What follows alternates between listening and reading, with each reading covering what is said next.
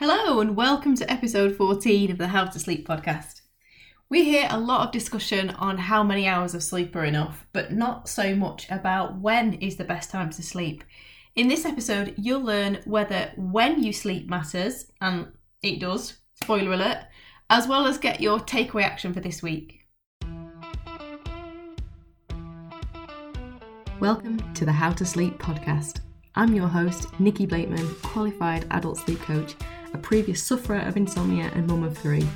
I believe that sleep is fundamental to your enjoyment of the life you have worked so hard to create, and I support adults like you who are struggling to sleep to get back to sleep and back to living your life in full colour and with maximum energy. This podcast is for you if you are taking ages to get to sleep, or waking in the night and can't get back to sleep, or both. Keep listening to find out how sleep works, the essential elements you need to get the sleep you deserve, and actionable steps that you can take. So, like I said in the introduction, I think that thankfully there is loads of discussion in the media these days, and people are starting to become more aware of how much sleep is enough sleep. And I've mentioned this in earlier episodes the optimum amount of sleep is between seven to nine hours every night, and it has to be every night, not just on weekends. But we don't hear that much information about when we should get this sleep. So, in other words, does it matter what time you go to bed as long as you're aiming for this seven to nine hour window of sleep? Or does your choice of bedtime have an impact on the quality of sleep that you get? And especially if you're struggling to sleep, does it matter when you try to sleep? Or is just kind of sleep whenever you can get it, you know, is that enough? So, to understand the relevance of when we sleep, it's important to remember the evolutionary context. Um, you know, that we're a daytime species. We're meant to be awake in the day and asleep at night. So our whole evolution as a species has helped to shape how we sleep or how our brains are programmed to want to sleep. And that's to start getting sleepy as the sun sets and to fall asleep at some time after that point and then wake up in the morning so that we're ready for our active period in the daylight hours. So, because we've been evolving for thousands of years, hundreds of thousands of years, it's been a long time in training and around this concept, the activities that our body is doing while we're asleep have also developed based on this presumption that we'll be sleeping in the night time. So that's what scientists are finding. So we arrive at a situation which then goes a step further, and science is now kind of starting to say that these processes depend on us being asleep in the night time. And I think that's massively important for people um, like you who were who were struggling to sleep or, or struggling to get to sleep, and, and we'll talk a bit more about that in a minute. So that if we go to sleep at other times, we may not in fact do the processes and activities, or may not do them all, because our brain knows it's not the night time. So if you take that one further level of detail, then we find our brain is actually dependent on us being asleep for the span of the night time, you know, various points of the night. And so it carries out different processes at different times in the night based on the assumption that we our period of sleep will be kind of slap bang across that span of the night. And I, think that's so important if, if you're not sleeping or if your sleep patterns are all over the place because um, because you're having trouble sleeping. So Oh, let's talk about that a bit more now. So I'm sure you know that there are different phases of sleep, dream sleep or REM sleep, REM sleep, and non-dream or non-REM sleep.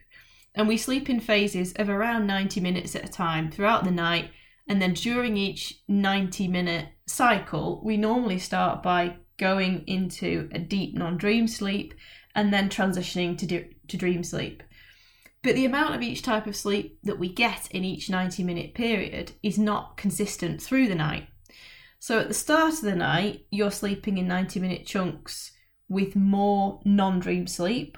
And then later in the night or in the early hours of the morning, in fact, you're going to move to having sleep cycles which proportionally contain more more REM sleep, more dream sleep.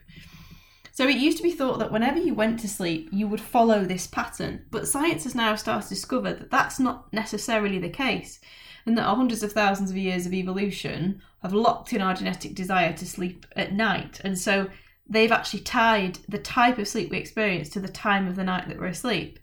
So let me explain this a bit more. Let's take a typical example first.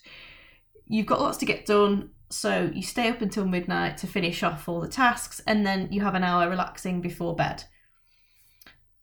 The next day, your alarm goes off at six so that you can make that early meeting. You've only got, you know, five hours of sleep, if that. That's less than your average of eight that you that you need. So it's likely that you didn't complete your whole sleep session. And remember that your brain will naturally wake you when it's completed the full amount of sleep that it needs, but the alarm woke you. So it's probable this this whole sleep period has been cut short. So the consequences of this are that even though you only lost, say, two, three hours sleep, say it was two and it was a quarter of the sleep that you need, you could lose a lot more proportionally if your total amount of dream of your total amount of dream sleep compared to non-dream sleep because you would have done more of your dream sleep in the latter hours of your total sleep. And these are the ones that you've missed most of. Okay, so hopefully that makes sense. When you cut short your sleep in the morning, you don't miss out on all types of sleep equally, you miss out on more dream sleep. So, what about the other side of the coin then? What if you go to bed later and does that have any effect? Well, scientists think that yes, that does as well. So when you stay up really late, as in into the early hours of the morning, into the next day effectively, your brain knows this and it starts to change your sleep cycle to reduce the proportion of deep non dream sleep that you would normally get more of at the start of the night. So now your sleep could be more dream sleep filled and you won't experience as much of the deep restful qualities of deep non dream sleep. So, in conclusion, it does appear to matter when you go to sleep as well as how much sleep you're getting, and that's because our brains have evolved over hundreds of thousands of years to be creatures that sleep in the night. And this has moved us from being creatures that prefer to sleep in the night or tend to sleep in the night to creatures that actually depend on sleeping in the night, in, in the span of the night hours. Okay, so I'm sure you're wondering, well, what time is the optimum time to go to sleep then? Well, ideally, according to sleep scientist Matthew Walker, it's somewhere between 8 pm and midnight. If you go to sleep between these times, then you're likely to run the optimum balance of dream and non-dream sleep, he says. Okay, so if you if you've got sleep issues then, what can you learn from this information to implement as a takeaway action this week? Well, here's the thing that I found working with clients. When you have sleep issues, there's a tendency for some people to stay up later and later and they push their sleep pattern later and later. And perhaps you might do this because you know you know you're going to get frustrated when you're trying to sleep or you want to wait until you're exhausted in the hope that that's going to make you fall asleep easier and stay asleep or perhaps you're just putting off going to bed. But then you start to form a habit of going to bed at midnight at the early hours. It's going to reduce the amount of deep non-dream sleep that you're getting and then you could feel even more tired and less rested the next day. So it's something to bear in mind if you do have choice about when you're going to sleep and you do sleep for some of the night. Um, you know, just to be conscious that ideally uh, you need to take this into account and make sure that you're trying to go to bed the right side of midnight. So this week, just be aware of that. It's your takeaway action. Have a think about it, and if you need to adjust your bedtime accordingly, then do plan for that. By the way, if you do want to adjust your bedtime, I recommend changing by only say half an hour a day until you get to the new time that you want, just so you don't throw your body clock off even more. Let me know how you get on with this and take care until next week. Thank you for listening. I hope you found some value in today's episode. If you did, and you know others who would benefit from hearing this information as well, then please share with them. And if you would be so kind as to leave a positive review of the podcast, this will support me in my mission to spread the message of sleep as wide as possible. Thank you so much. If you can't wait until the next episode and you want more guidance right now, then head on over to my website and get access to my free sleep resources. Link in the show notes. Or follow me on Instagram at nikki.blakeman. Wishing you a peaceful night's sleep.